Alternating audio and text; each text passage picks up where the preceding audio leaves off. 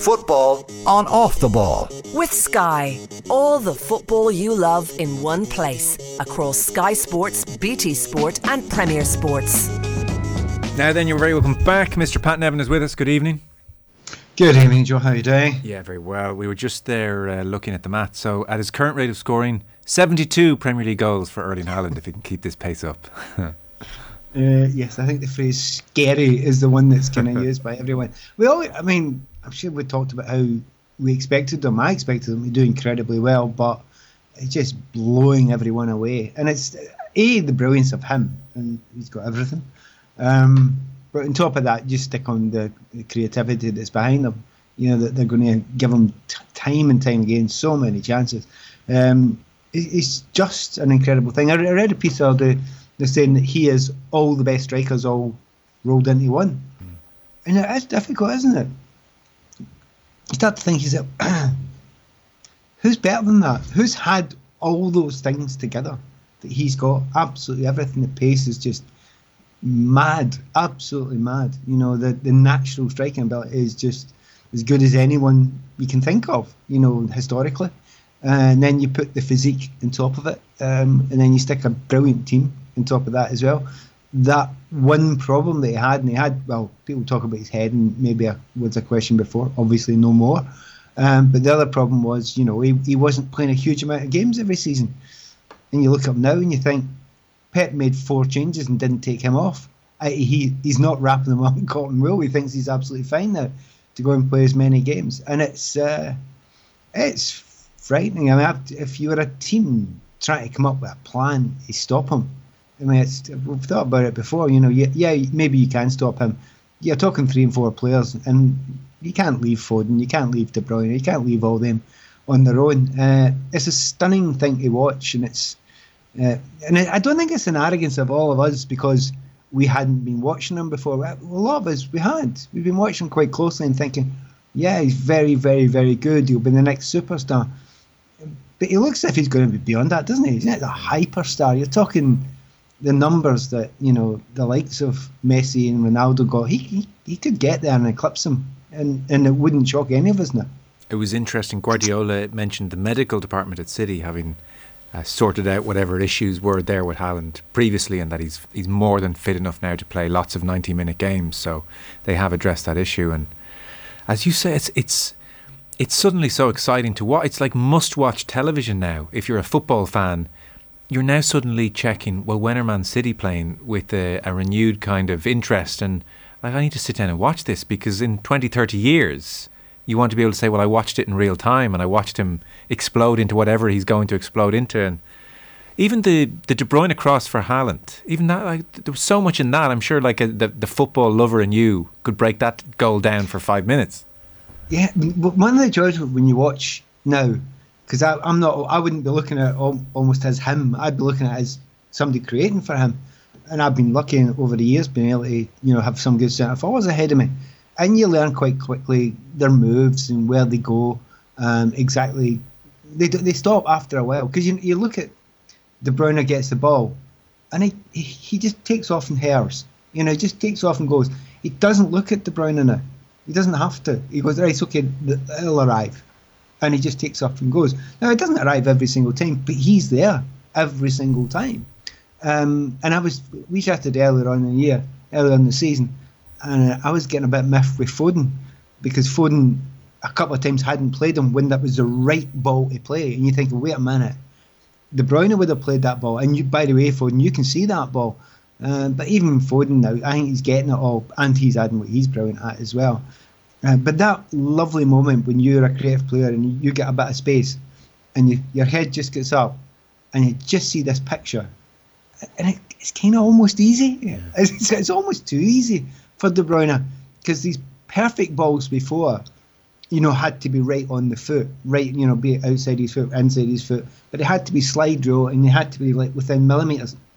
Don't need to be millimeters anymore because you put it in. You see that stretch that he does. Yeah. And and he's had two or three of them now. It's a stretch. You think, no, you can't get to that. Oh my God, you've got to. And by the way, you're in complete control when you've got there. So you're not aiming at like inches anymore. De Bruyne is now aiming at this big cavernous space for his abilities. And when you see that, I mean, De Bruyne must be absolutely, yeah. and it's not just De Bruyne. There's Gundogan, there's all the rest of them. But for De Bruyne, it's it's a dream scenario because because he's one of those players that I absolutely suspect he enjoys creating a goal at least as much as he scores goals. De Bruyne, out so he sees that in front of him and just thinks, "Give me the ball, give me space, I'll find him." Mm. And it's and you don't even need. That's the other thing. Play with strikers before you think he's marked right. Like, for two of mine were um, Aldridge and uh, Kerry Dixon, right? So they were international strikers, right? Um, and you kind of know where they're going to go. See with with Haaland now, you can put it in there where normally actually that striker won't get it because he's well marked. It's all right, put it in there. He'll probably get it. He'll hmm. probably brush him off the ball. He'll probably make a move that's unstoppable. And it's it's when you see people trying to. Somebody tried to bump into him the other day, and I remember doing this when I was playing. A couple of people that I used to say the phrase, you play against them and you hit them, and it's like hitting the, the wrong type of um, material like um, you remember Barry Horne used to play for uh, Everton and Wales and the rest of it. You remember you, I go and bump him in training and it actually hurt. Mm. It was like hitting a wall, you know, because the, the, the physical it felt not like human. It felt something else. There was a guy I used to play called Doug Rougvie years ago, and he was a bit like that. And you just hit him and you bounce off him. And I'm watching top quality players hitting this guy and just bouncing off him. Yeah, like flies. It's, it's ridiculous. You, you, make such an interesting observation there on on De Bruyne, who maybe felt that the ball previously had to be perfection, and now he's almost stretching. Uh, the limits of his own imagination, what's possible here, because that crossing moment, that felt like he was too narrow and the angle wasn't quite right, and it wasn't inviting enough for him to whip it in as he so often does from that general part of the pitch, but it was almost like he said, "Well, it's Haaland, so I'm gonna let let's reach." It's like it's like he brought a new Ferrari and he was like, "Let's really open her up here and see if he can reach this one," and boom, he does. He does, and it's again, it, it's it's a it's a higher version of things that number a number of us have done before. When we think, "Well, I'm not putting that ball through him because he's not going to get it." Yeah. So there's no point in putting it through. I'm, I'm not going to play that ball and you do compute these things really quickly. Even as mere mortals would compute that quite quickly. Then you add it the, on top of that. Now you're not talking about mere mortals. You're talking about Bruyne here. He'll compute that so so quickly and just keep on doing it. And the the limitations are unthinkable. And I I would dearly love, like I think a lot of people, just to see him get a whole season. You know, no injuries at all for mm. either De Bruyne or Haaland. Um, and again, it's, it's to take nothing away from everyone else that's doing it as well. But you know, just give them a full season where nothing actually particularly goes wrong with injuries, and you will see records, just records that you know they, they often talk about XXX in the Premier League era. You'll be dumping that really soon. yeah. Premier League era will mean nothing soon. It's like full stop the best you've seen. I'm so like excited about it. I think everybody is. Yeah, it's amazing. It is really exciting. In almost any other context, you'd be talking about just how bloody good Phil Foden is. Yeah, um, I was thinking about that the other day with your Phil Foden. There's a great picture in some of the papers, and it had Foden beaming, and he's a kind of. We've got a word in Scotland called gallus. It's like cocky, you know, confident, really sure of himself, really pleased with himself, kind of thing, but in a nice way, right? Mm and he's he, that's him. That's Phil Foden, and he's like a wee boy cuddled in. he's way up there. He's gigantic beside him. He's cuddling in, and already Haaland's tr- treating him like a wee brother mm. in a kind of nice kind of way. And even though he's a fabulous, fabulous player himself, who's just scored a hat trick against Manchester United and played brilliantly as well. So you all of those things together, and you keep on looking at Holland and you think, what age is he? I know. What can he do? What, Where can he go from here? It's it's unthinkable. See if you take worst case scenario, he gets a, an injury and, and, it affects one part of his game. I think he'll still be okay. Mm. You know, what yeah. if he loses that massive, gigantic pace and instead of being stupidly quick, it's just quite quick? It's going to be all right. He's going to still going to score a whole barrel load of goals. It's funny, you know, because certain Irish football fans are understandably, I would say, uh, bristling because Ireland are playing Norway in a friendly in Dublin next month, and the thing is being marketed almost as this is your chance to see Haaland in Dublin, and we're saying, hang on, let's support our team first. But I think with each passing week, uh, that market employee might have a certain uh, good sense. Uh, one question on Manchester United: this this doesn't feel like as kind of crisis provoking as the previous hammerings they've taken, maybe over any spell over the last year, eighteen months have have seemed to kind of uh, prompt because people recognise City were just that bloody good and they're just that much better than them. So I don't know if if this is this doesn't quite plunge Ten Hag back into crisis, does it? No, I don't think so. Even though I mean it's six three, and I think everyone's agreed that that was six three going on eight one. Yeah. Um, they made the four changes when they were getting battered, and they, they got a couple of goals back. So, uh, the, who are Manchester United gauging themselves against? And it isn't Man City. Mm. Just, they'd love to, they'd absolutely, and every team would love to, but you, you kind of can't at the moment. One thing I would say about United, though, just for what they've got and what they've had for a few years, the teams that are going to cause a little bit of trouble for, or more than a little bit of trouble for Manchester City, are the ones that will say, sod it, we're going to go for you. We're going to go and chase you. We're going to try and close you down. We're going to really hammer in. And what Newcastle did early in the season was, you know, that was good. That was interesting. That they're not utterly and completely invincible. But you need to have a team that can do that, that have that sort of attitude, mm. um, and have those sort of players that have got that energy. And that, that's not Man United. You know, it isn't Man- Manchester United. They've not got those those levels. Um, other teams, one or two other teams, have actually got them. I, I, think maybe Brighton at some point might give them a wee bit of a, mm. a push, and one or two others might give them a wee bit of push. But you can't see. You'd be surprised if like Chelsea did, or even even Liverpool the way they're playing just now. But the hope is that they improve. Yeah. But the teams that are going to give City some questions, are the ones that are not going to sit off them or a bit sluggish when they move it, it's the ones that are going to try and play a high tempo 90 against them. Um, easy to say, hard to do, but that's the only way you get close. Can I ask you a question? You only got into the minute. You didn't get point for 140. The arse. No way you're 140 IQ. Off the ball. Weekdays from 7 pm on OTB Sports Radio. Football on off the ball. With Sky. All the football you love in one place. Across Sky Sports, BT Sport, and Premier Sports. On Liverpool, then, a 3 0 draw against Brighton. Jurgen Klopp, afterwards, of all the various issues, he cited uh, a certain kind of no man's quality to Liverpool's defensive shape. He said we didn't really press very high or with intensity, nor did we defend deep with tight spacing and, and limited room. He said we were somewhere in between, and there was space between the lines, space in behind, space everywhere. So that was his um, diagnosis of what went wrong, and I'm sure there's something in that. But also, it, it just really does feel increasingly like that midfield. And it, look, this is ruthless, and Klopp, who loves these players as individuals, I'm sure would hate the thought of it, as would Liverpool fans. But if you're being ruthless, it feels increasingly that midfield needs tearing up. I think he seemed to over the summer. This you, you you you go for changes in a, a squad and a group, and he's added a wee bit more, you know, um, creativity. I think he's tried to get a wee bit more creativity, and he had to make a few changes, and he has tried a few, but it's not been at the back. Um, but it, it's kind of noticeable. I mean, I remember talking a wee while back um, about worrying a wee bit about Van Dijk because he started to do certain things that certain players that are slightly older do, um, where he was completely imperious before that. Now he's still the best defender, and he's still one of the best defenders league, and he's still one of the best defenders in the world. So all that, but you begin to see this dropping off quite regularly now. Um, so this was the guy who was kind of holding them together completely, absolutely holding it together. So Van Dijk doing that, I think the, the midfield starts looking around a wee bit as well. So it's not Van Dijk's fault. It's just he completely and utterly allowed them. Remember, they'd always go two and two because the fullbacks would go. Mm.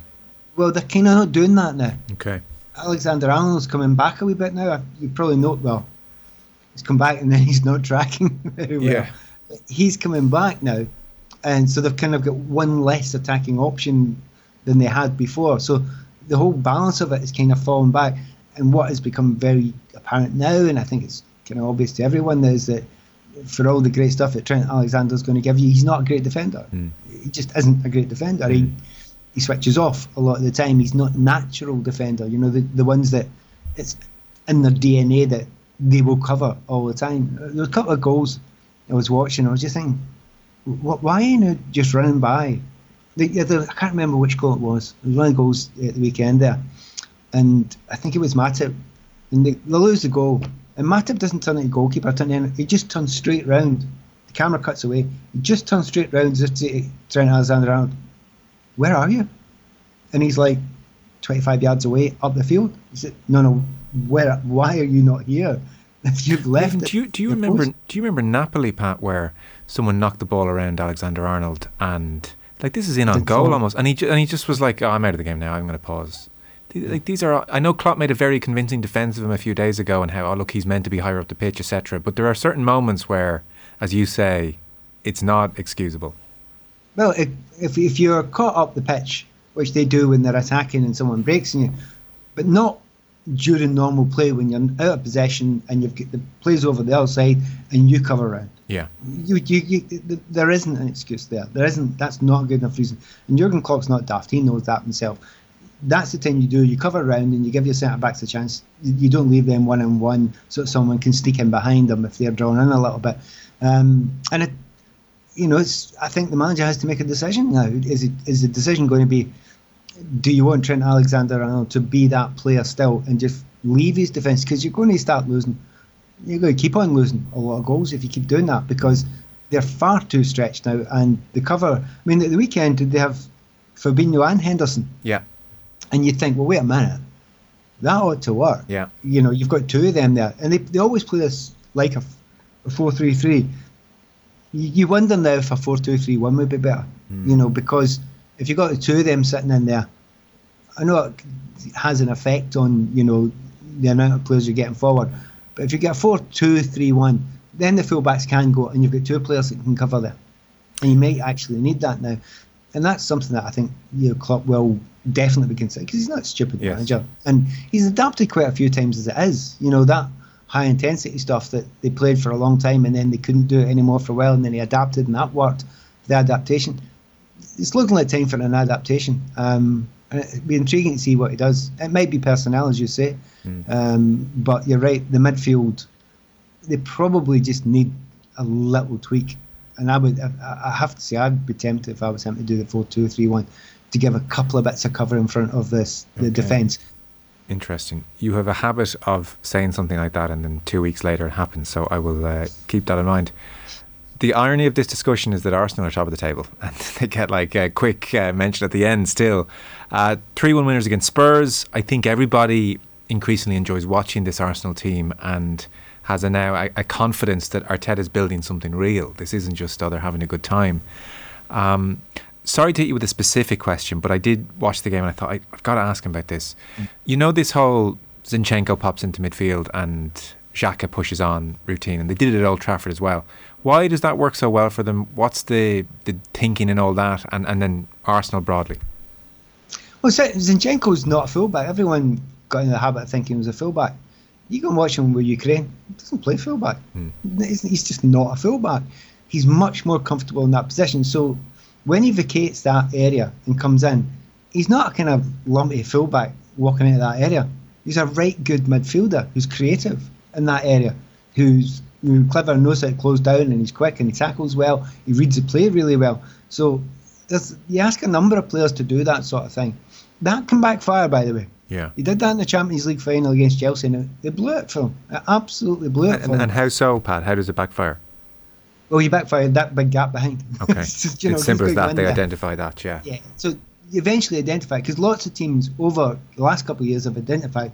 Again, back to Trent Alexander-Arnold, they identified that he kept on going. So they just popped the ball over the top of him, whether it was there or not. Just put it over there and chase it, and then you drag the whole defence. So it's, you see where the problem is. The difficulty is doing that. The why that's difficult to do against Manchester City and now Arsenal, because you ain't got the ball. Hmm. They've got the ball. You can't pop over the top if they get the ball the whole time. And that's what he's been clever to do just now.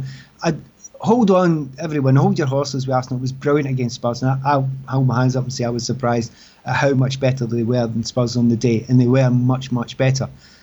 But how many real tests? That was a, a good test. But tests away from home, watched them in Brighton start the season, not that great after the first 25 minutes. And then obviously played well but didn't get the result against Manchester United away. Um, they're good. I won't be surprised at top three. and I suspect top four anyway. Whatever Yeah. happens, uh, stay up there and uh, stave off Manchester City. I don't think many of us. I think that's going to happen. No. How many points are City going to win the league by? Oh god! Uh, Oh god! They, they could do it by 10, 15 if Liverpool don't. Somebody needs to go on an amazing run because City are going to do what they've been doing for the last number of years, but I don't think anyone else can do it now. I don't think. Well, Liverpool obviously are not doing it now. I don't think Arsenal are quite good, but then I, I'm ready to be surprised by Arsenal, Okay. and I'll be impressed with them. Okay. Well, we'll watch this space. We're just out of time. Thanks, Mill. Pleasure. Cheers. Pat Nevin with us, as he is every Monday, and our football show coverage brought to you by Sky. Watch every live Premier League game this season. Sky Sports, BT Sport, and Premier Sports. Football on off the ball. With Sky, all the football you love in one place across Sky Sports, BT Sport, and Premier Sports.